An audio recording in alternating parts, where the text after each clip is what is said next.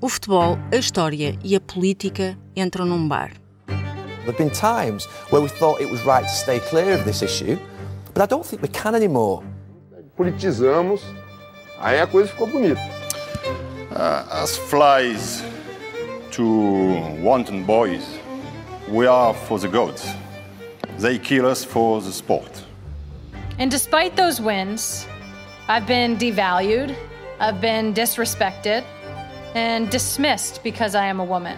Saiu do nosso limite pro limite do país, que é o que nós queríamos. I love football. Thank you. Episódio 4: O FC Start e o jogo da morte nazi.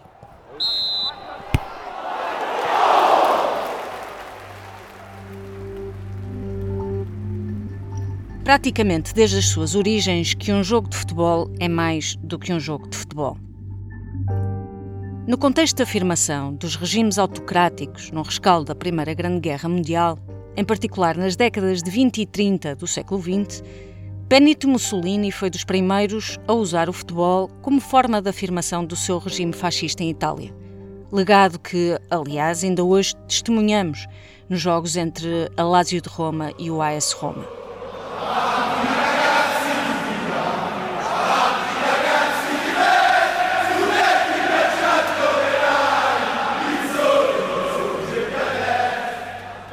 Relativamente consensual a admiração de Adolf Hitler para com Il Duce, não só na forma como implementou o seu regime autocrático, mas igualmente no uso do estrionismo nos discursos para a manipulação das massas.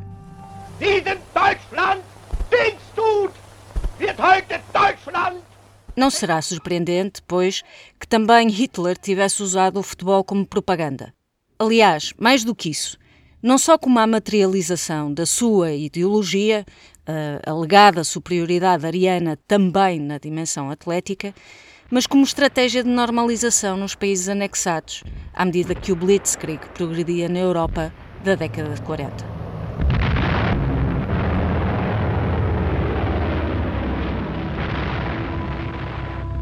De forma a promover a uniformização sociocultural das populações invadidas, era comum a promoção de jogos de futebol entre equipas locais e equipas compostas por oficiais alemães. Por um lado, o convívio em torno de um denominador comum. Por outro, uma oportunidade de demonstração da alegada superioridade germânica. Foi o caso de parte da Ucrânia, em particular em Kiev, no âmbito da Operação Barbarossa, nome de código para a tentativa de invasão nazi à União Soviética, findo o Pacto Molotov-Ribbentrop, que previa um acordo de não agressão entre a Alemanha de Hitler e a União Soviética de Stalin. O FC Start era uma equipa local de Kiev composta por ex-jogadores do Dinamo e do Lokomotiv, retirados e já com outras ocupações profissionais. No âmbito da tal estratégia de normalização nazi em território ucraniano, agendou-se o primeiro jogo entre uma equipa local, o FC Start, e uma equipa alemã, o PGS, composta por militares nazis.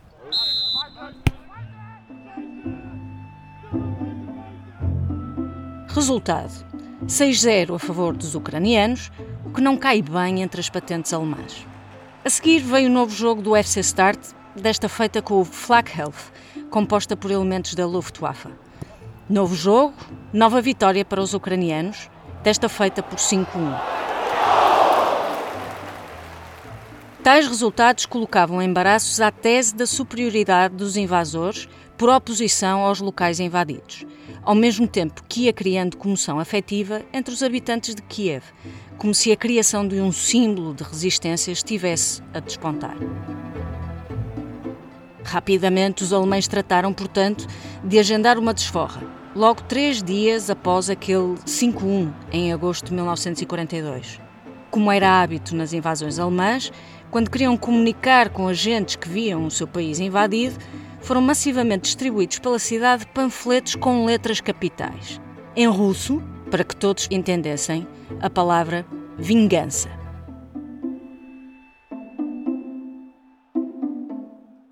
No dia do jogo, um homem vestido com o uniforme das SS entrou no balneário do FC Start. Num russo proficiente, declara que é ele o árbitro do jogo e que sabe que os ucranianos são uma equipa muito boa. E entre o habitual pedido de respeito pelas regras do jogo, um recado. Antes do jogo, cumprimentarão o vosso adversário à nossa maneira.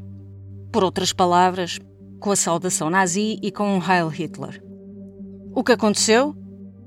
Depois dos alemães do Flakhelf fazerem o espectável, os ucranianos respondem, para a estupefação de todos, com um erguer de braço, sim, mas direcionando para o seu próprio peito, enquanto gritaram Fitzkultura, lema soviético usado no desporto.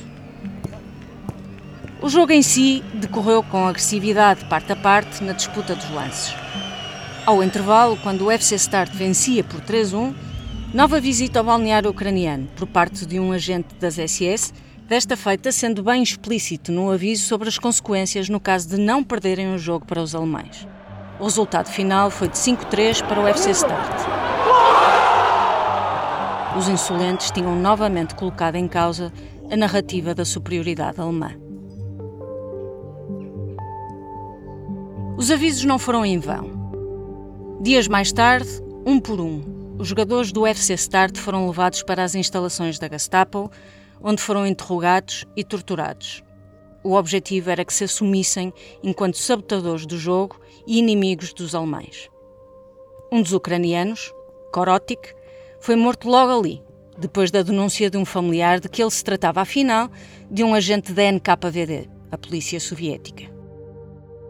Os restantes jogadores foram enviados para o campo de concentração de Sirets. Três foram fuzilados.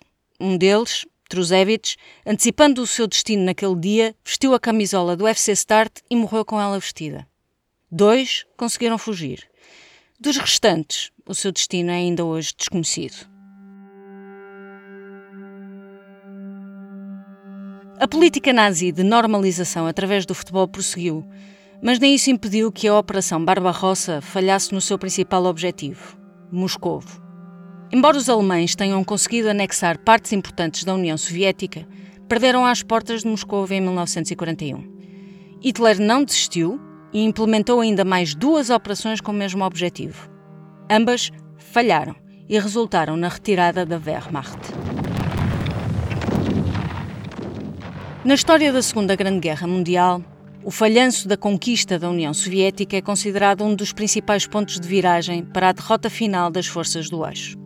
Não só pelo enfraquecimento do potencial militar alemão, mas pelo que o ímpeto soviético a este da Europa permitiu aos aliados, ao encurralar a Alemanha e a permitir a invasão de Berlim, a última peça para a vitória em 1945. Quanto à relação entre Ucrânia, a ex-União Soviética e a Alemanha unificada, é o exemplo paradigmático das cicatrizes que a história nos deixa, como abordaremos no episódio a propósito do futebolista ucraniano Zozulia e o clube espanhol Raio Vallecano.